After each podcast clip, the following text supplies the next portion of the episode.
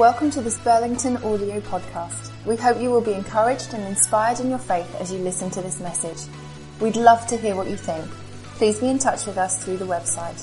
More information and many more podcasts are all at burlingtonbaptist.org.uk. Thanks for listening.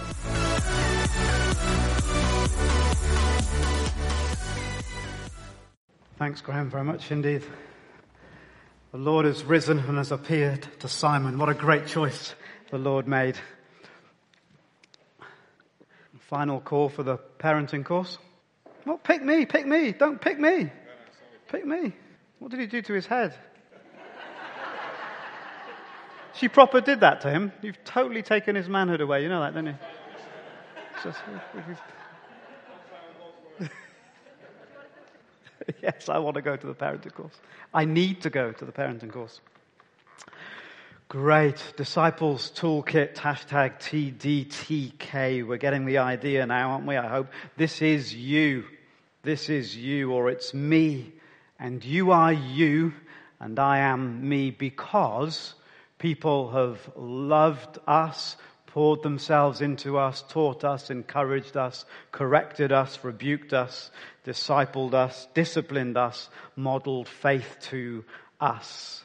So people that are further ahead in some aspect of God's kingdom purpose have taken us graciously by the hand and they've led us forward. There, are always random stories of God in His sovereignty leading people forward. You know the kind of stories where someone's walking down the road, they've never been to church, they've never thought of anything, and they pick up a scrap of paper and there's a Bible verse on it, and God speaks powerfully and wonderfully to them through that, and their lives are changed. That's a magnificent moment. But generally, God's purpose is to lead you on by other people. Generally, God's purpose is that other people are going to get led on because you do that for them. You take them by the hand and lead them forward. And so there's a whole cloud of witnesses, a whole group of people that, that we just week by week through this course, uh, through this series, want to say thank you to God for. Thank you for parents that have done that for us, or family members, friends, youth leaders, Sunday school workers, teachers, and all the rest. People that have reached out their hand to us and led us uh, forward. And then as we think about those people, and how they've invested and led us and what it was about them, about the way that they allowed us to connect, not just with their teaching or, or in a formal environment, but the way they allowed us to connect with their lives that helped us and helped our faith to grow and blossom. So we think about how we are those people for others. Who am I taking by the hand and leading them uh, forward? Every disciple should be discipling someone somewhere. That's what being a disciple means. Okay, so far so good? I've heard all that uh, a few times now. Didn't Sarah do brilliantly last week? Uh, make sure you, she's not in the room unfortunately, but make sure you tell her uh, uh how well she did as she helped us think about those uh, discipling uh, relationships. The model, of course, is Jesus. We're taking our, our, our kicking off point every Sunday by the way that Jesus lived and behaved and discipled those who he gathered around him and uh, called uh, disciples. This week is a fantastic tool. Jesus used it almost all of the time. And it's so good because it's something so many of us already enjoy doing. Can you imagine if there was something that you already love to do and it happened to create disciples along the way? Wouldn't you be interested? You sense there's a trick going on. I know. You're nervous about agreeing with me. In the Gospels, there are some Son of Man sayings when Jesus refers to himself as the Son of Man. It comes from the book of Daniel in the Old Testament when the Messiah, the Savior, the Liberator, the one who would come was called the Son of Man. And so when Jesus referred to himself as the Son of Man, it's like he's adopting that title and saying, yes, the person that you are waiting for, I am that person. And ultimately, that's why they put Jesus on a cross. They didn't put him on a cross because he ate with tax collectors and sinners. They put him on a cross because he declared himself to be the Messiah from the Old Testament. And there are three times that Jesus adopts, or, or Luke records Jesus adopting that kind of Son of Man uh, status. Here's the first one, and it talks about the purpose for which Jesus came. For the Son of Man uh, did not come to be served, but to serve and give his life as a ransom for many. That's a familiar verse to us, isn't it? And uh, uh, we understand what Jesus is saying, or what Luke's saying, commentating about Jesus, that he is the one that was expected from heaven, and his purpose was ultimately to serve us by giving his life uh, for our sin and our shame and our guilt and our failure and so on. Then there's another one that you're probably also reasonably familiar with, maybe. The Son of Man came to seek and save the lost. He came to seek and save the lost. Another declaration of why Jesus came, of what God was doing in sending his son into the world. And then there's a third son of man saying, who knows what it is? That's not about purpose, but it's much more about methodology. It's not about what the son of man came to do, but more about how he came to do it. The son of man came eating and drinking. How beautifully holy is that? And he came eating and drinking in such a way, in such a way that those who were his enemies could point to his behavior and say, it's like he's a glutton and a drunkard. I'm not suggesting for a moment that Jesus was either of those things, but what I am suggesting is he embraced the lifestyle of eating and drinking, of eating and drinking. The Son of Man came eating and drinking, and you say, here's a glutton and a drunkard, a friend of tax collectors and sinners. Luke's gospel especially makes the point that Jesus almost does everything in and around a meal.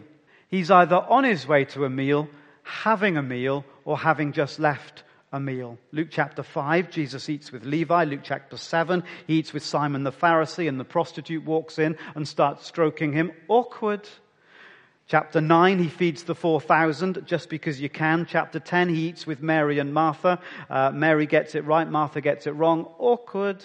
Uh, chapter 11, Jesus condemns the Pharisees, but when does he do it? He does it at a meal. Chapter 14, at a meal, he invites them to bring the poor uh, to uh, the banqueting feast.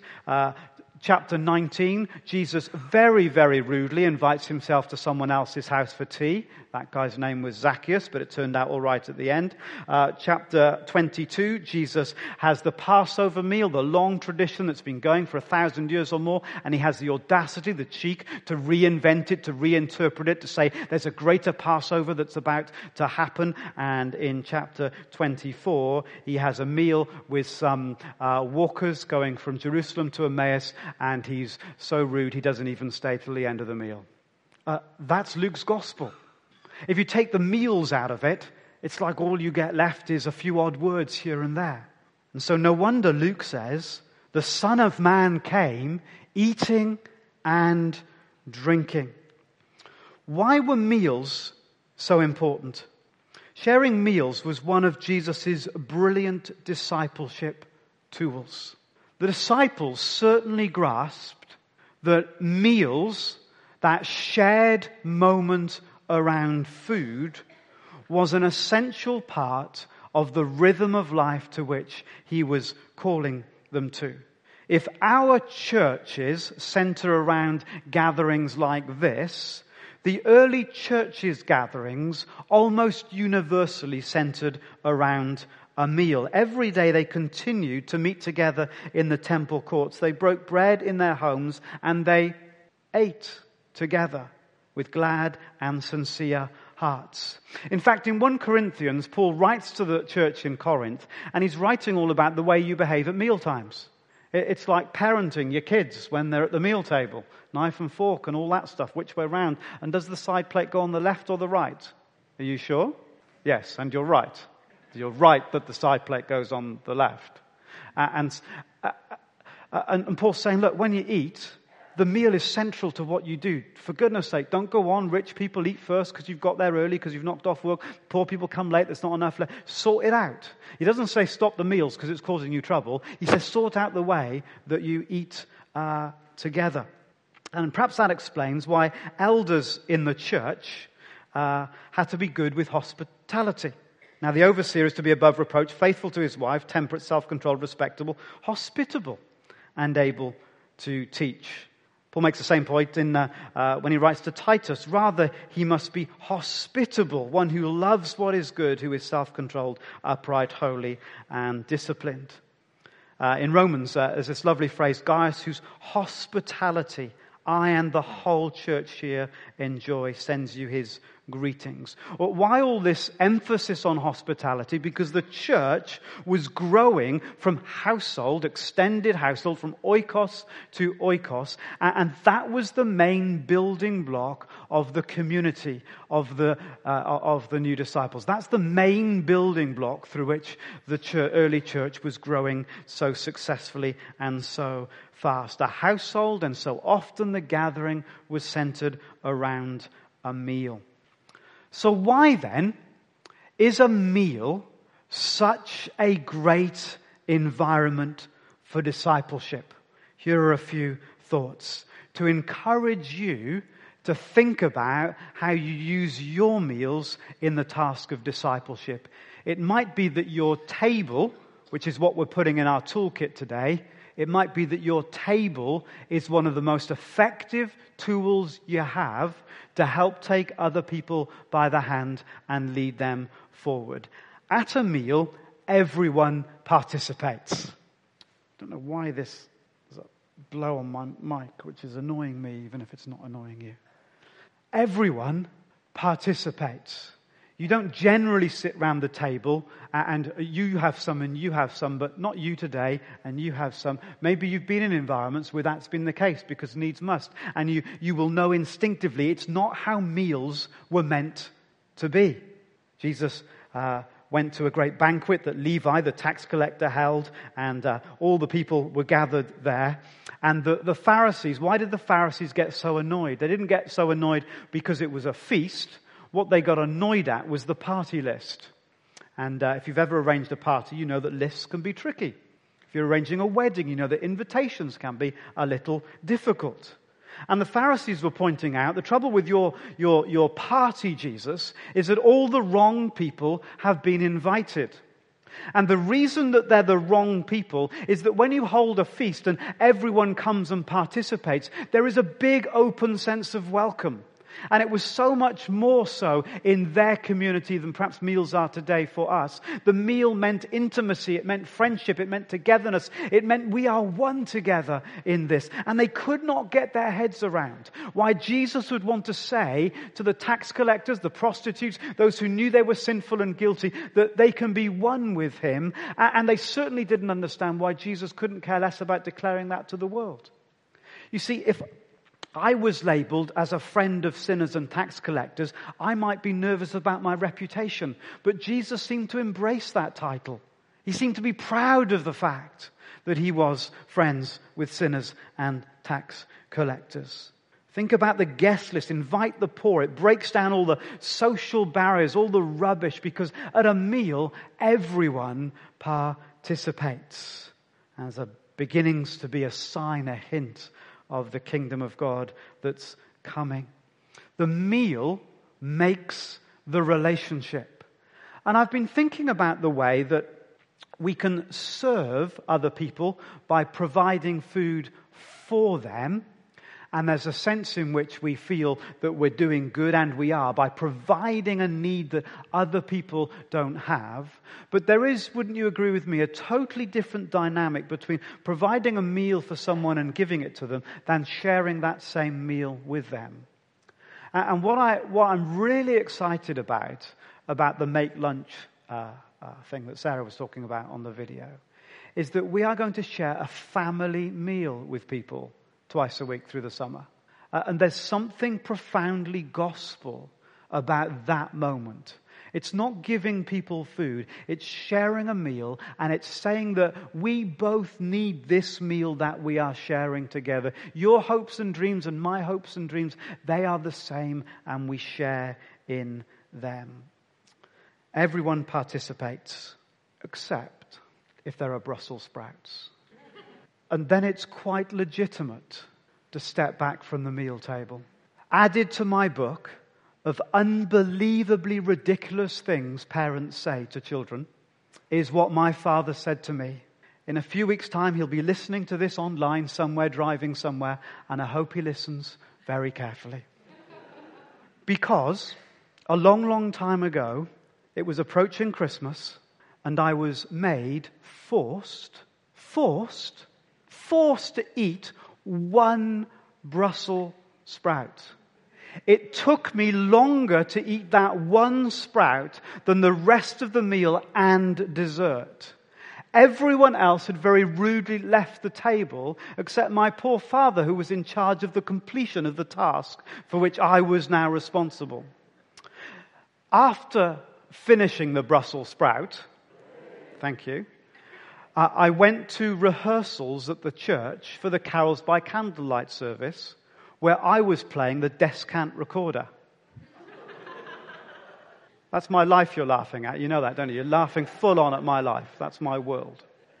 And in that practice, I played the descant recorder considerably better than I normally would. And my dad said to me, It's because you ate that Brussels sprout. Isn't that the most ridiculous thing you have ever heard? Forgive him. I'm a long way off forgiving him, Nicola. Goodness. I've done well just to get it out. This is therapy. You realize that. You think uh, I'm helping you week by week. This is my therapy session every, every week. And I'm grateful to you for it, for sticking, sticking the journey. There, is a, a Bible verse about sprouts. Do you know that? You've got to go to the American Standard. Does anyone know where it is? You've got to go to the American Standard to find it. Uh, close. Isaiah 61, verse 11. For as the earth brings forth its sprouts, isn't that brilliant? And as a garden causes things thrown in it to spring up, so the Lord God will cause righteousness and praise to spring up before all the nations. Absolutely. So, um, everyone participates in the meal. And there's something profoundly gospel about that. A meal is great for discipleship because it slows things down. It's annoying eating with other people, isn't it? You've got to wait for the food to be ready, and it takes longer if they're cooking for more people. You have to wait for everyone to be served. You have to wait to say grace. I'll say grace. I'll say grace. Why do the kids want to say grace so quickly? To get on with the proceedings. You have to wait till everybody's finished me and my sprout. Get that vegetable down. Then you have to wash up and clear away. And you know, after you've fed a lot of people, the kitchen looks like Armageddon, doesn't it? And somehow someone's got to go in there. In fact, usually send a SWAT team in, don't you, together to try and sort it all out. But what's happening? We've slowed everything down and there are conversations that take place in those moments that I think would probably never otherwise have taken place. There are things that happen at the kitchen sink that don't happen often in other places. As you're together, just unpacking the day, reflecting on your hopes and dreams, just relaxing together because the, the task has slowed the whole thing down. Are you with me? If kitchens could have ears, they would tell fantastic stories. More stories in the kitchen, I think, than probably in the lounge. Wouldn't you agree? More stories in the dining room, maybe, than in the hallway. Because that's where life happens, where people are just real and doing the ordinary things that ordinary people are required to do. Hospitality, uh, someone wrote, involves welcoming, creating space, listening, paying attention, and providing. Meals slow things down. Some of us don't like that. We like to get things done. But meals force you to be people orientated in sorry meals force you to be people orientated rather than task orientated that was martha's problem wasn't it people orientated rather than task orientated. Sharing a meal is not the only way to build relationships, but it is number one on the list. And because it's real, and because of that sense of participation, and because of that sense of pausing and slowing things down, we found it a great moment to pray together. Uh, it's our rhythm to try and pray together as part of the meal. I'd like to say we do that all of the time. That wouldn't be true. We go through seasons where we get it working really well and find a sweet spot. And then, like so many good things, will you relate to this? Somehow it slips away and you think, hey, what happened to that? And you've got to grasp it back. Is that just me or does that happen to you? You step into something good and you hold on to it for a while and say, oh, where did that go? Uh, and you grab it back. But we found that really, because people are in that place, we've slowed down, we've listened to one another, we've heard one another, and we can dig in and we can pray together in that moment, whoever's with us around the tables. Meals are great for discipleship because everyone not only participates and pauses, but is provided for. And that's a beautiful thing that everybody is provided for, and every meal, therefore, is a testimony that we have a God who provides for us. You see how the meal in its simple essence isn't just about the fact that another human being has provided something for us. It's an active reality that that person is able to provide because someone else has provided for them. Someone else has provided who provided for them, who provided for them. And there is a whole chain reaction. And even though we've, we've long lost our kind of relationship with the soil where we quite literally understood that God provided, so as we understand understand that the meal on the table is because people have provided for people who have provided for people who have provided. There is a connectedness. And ultimately, it's because God who has provided all things. And so we share grace at the beginning of the meal. This is a sacrament. This is a moment in the rush of the day around the table where each one of us say, above all else, we need this provision. We are not autonomous. We are not independent. We're not able to organize our own destiny, but we are interdependent on one another and ultimately completely dependent upon God. And it's not just physical provision, is it? A meal provides emotional provision because we can talk about our days. We can talk about our hopes and our dreams. We can begin to unpack who we are. And you know, when you say grace, you don't just thank God for the food, do you?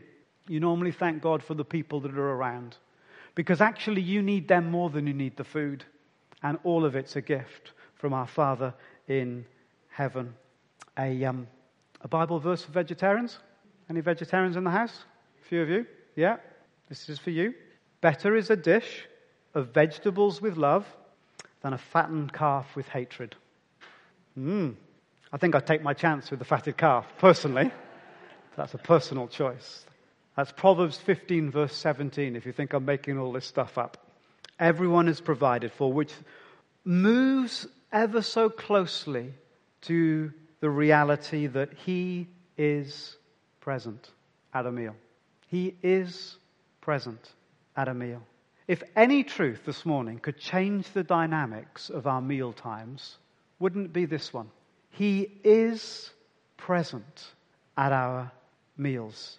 Anyone got the picture up in their home about Jesus the unseen guest? Oh, you non Christian pagan people. Honest. I thought a few of you might, because pictures like this are, are really, uh, are really common. Maybe, um, maybe we've moved on from the generation where they were most uh, uh, common. Uh, Christ is the head of uh, this house, the unseen guest at every meal and the silent listener to every conversation. It's not a Bible verse, but it should have been, perhaps. Christ is the head of this house, the unseen guest at every meal, and the silent listener to every conversation. And through the meal, through the act of providing and the conversation, listen to the beauty of this, you make Christ visible. Isn't that an amazing privilege? You make Christ visible as you invite people to share the meal with you, to recognize it all comes from God, that we need one another, that we're, we're, we're together in the journey. Every meal anticipates the meal, of course, that one day we will share in. That the Bible works uh, a sense of excitement. You know, as the day approaches, if you're on some kind of social media and it's got 10 days to go and five days to go and four days to go, the Bible kind of does that about the big meal at the end. So you might be hungry now, but that meal's coming. And it's going to be an amazing feast. And you know, the person who's going to host the meal is going to be Jesus himself, all the way right through to Revelation. So it's going to be some great feast. And uh, I'm not sure about the whole vegetarian meat thing. I've got no idea about the theology around that. But we're all going to love it. And, and, and in a sense, every meal kind of anticipates that, that moment where, where God will have fully provided for all our needs and God Himself will be fully present with us, which is why every meal anticipates or is a little reflection on the communion meal. The communion meal is about God's provision in Jesus, His supreme provision in Jesus on the cross, and His ultimate presence with us now and then on into eternity. The best place maybe for you to share communion is around your table at the heart of the meal. That's where it was biblically. That's where it was originally placed. As part of the meal, when we were celebrating God's provision and the welcome that He gives one to another, and we recognize our dependence on each other, but ultimately on Him, they would break bread. They say at the end of the day, this all comes down to Jesus. And they'd share the wine and they'd say, This little meal that we're having this evening on a Friday night is an anticipation that one day we're going to have a massive feast when we're all together in the kingdom of heaven. Share communion around your table. I know that as churches, we've made sharing communion a scary thing. We've made it feel like there's a right way to do it, and if you get it wrong, that somehow it'll be awfully wrong. I have a very simple thought about communion that if you love Jesus and you're trying to honor him, you can't get it wrong. Honestly, I want that to be really freeing. It's why sometimes when we do communion here, we try not to just do it the same way all the way, as if there's a right way. And if you, somehow if you get it wrong, God will be cross or angry.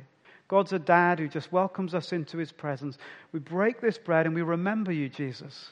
And you gave your life for me, Jesus. And we share this wine because your blood was spilled. And one day there's going to be a great celebration, and we're all part of that stuff.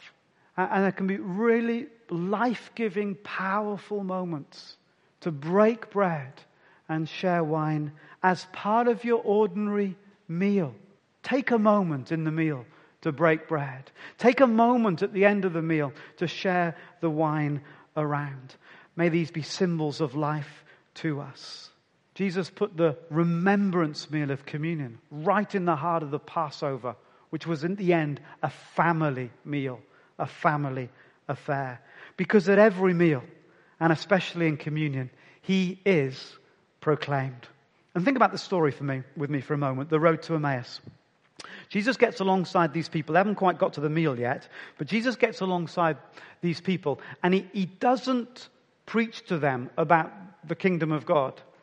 He doesn't tell them at the beginning that he's alive. He, he doesn't sort of wash over the pain and the agony that they are in. There's that kind of lovely but haunting phrase um, in the middle of that story which says, we, we, we had put our hope in him. For every person whose hope has been dashed and broken, Jesus doesn't rock up and say, Oh, don't worry about that. I'm alive, you know, Muppet.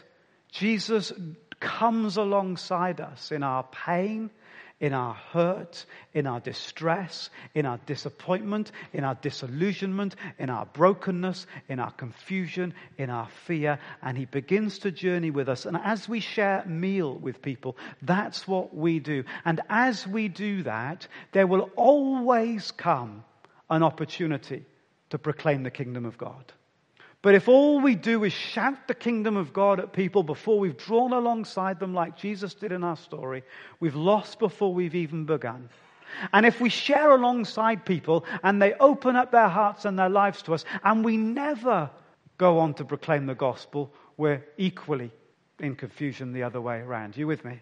We, we embrace people in all the brokenness and pain and sadness and everything else that they face. And there comes these opportunities then to proclaim the kingdom of God into their lives. Finally, and a meal. It's all about the party, really. Who likes a good party?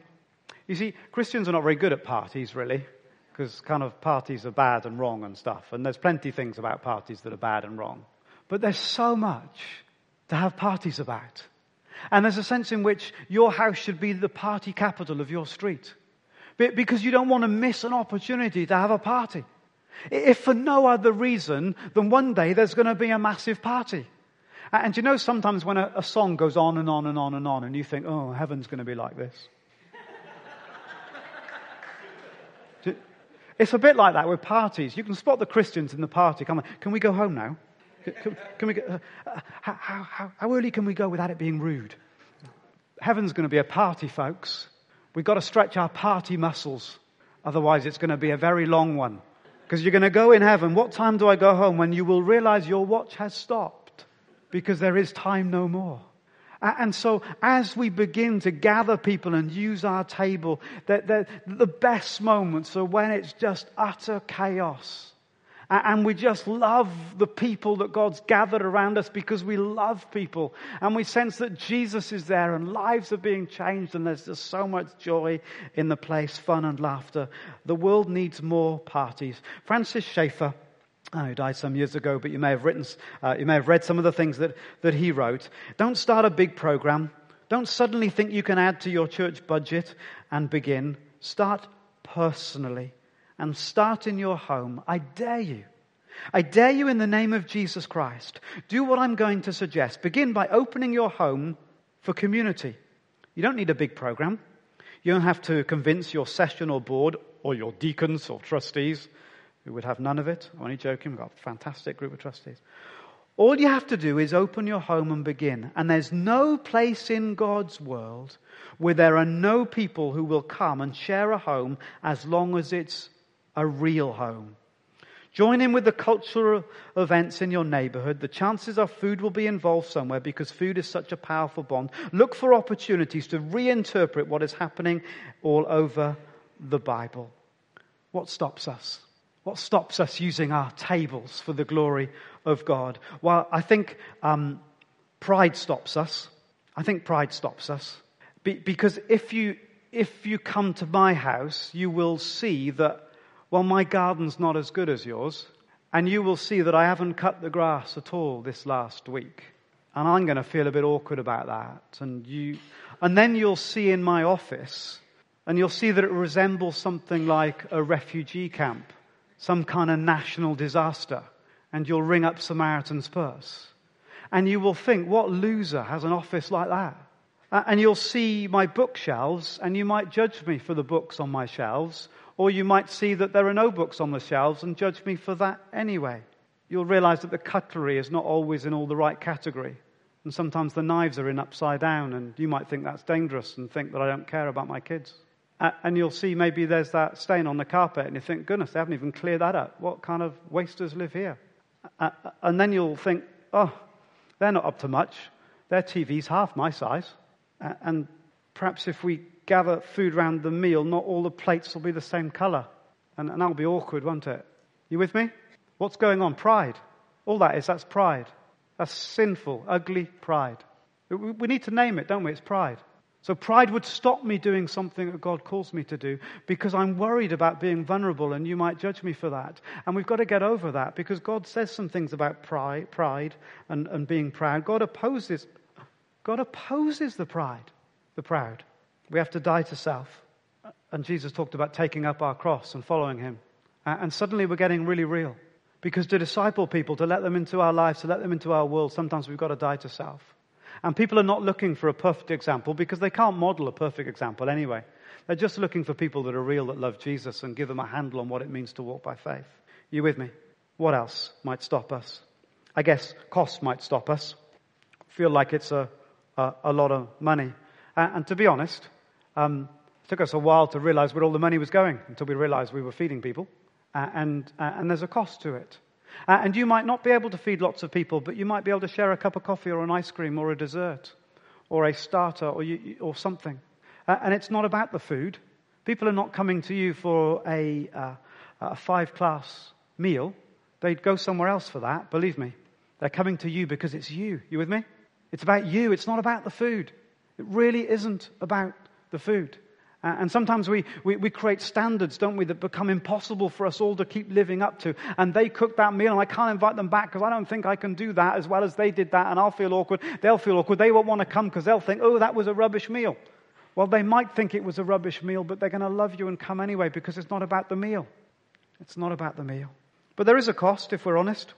There is a cost. And uh, Jesus never said that discipleship was cheap or free. He said there'd be a cost. Part of your giving might be the cost of gathering people around your table.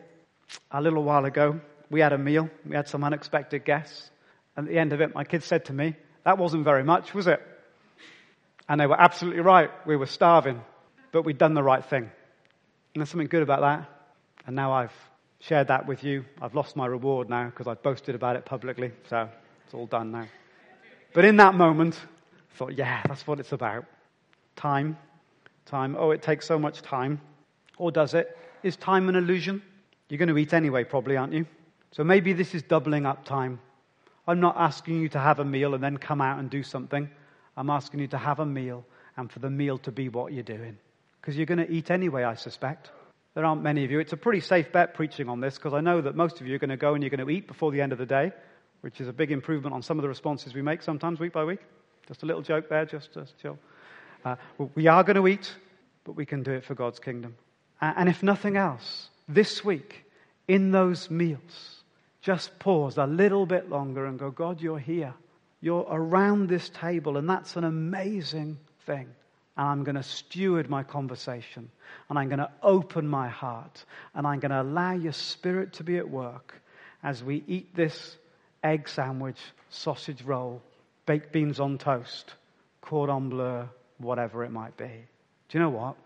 As you put that table in your toolkit, you can start a revolution right under your nose in your very own home, and you don't even have to take your slippers off. Let's pray. Father, give me, give us a vision of our tables. So incredibly grateful, incredibly blessed for the tables that you've given us. Help me help us to understand what you're asking of us. Is there someone that I need to invite just a little bit more? Or honestly, is there someone to whom I should say, hey, can I come to your house for tea? Jesus did that with Zacchaeus. Turned out really cool. Get, let's get over our pride. Let's get over the things that get in the way, that stop us. Lord, we have 21 opportunities this week to take someone by the hand. Help me to seize some of those opportunities for your kingdom purpose. In Jesus' name, Amen.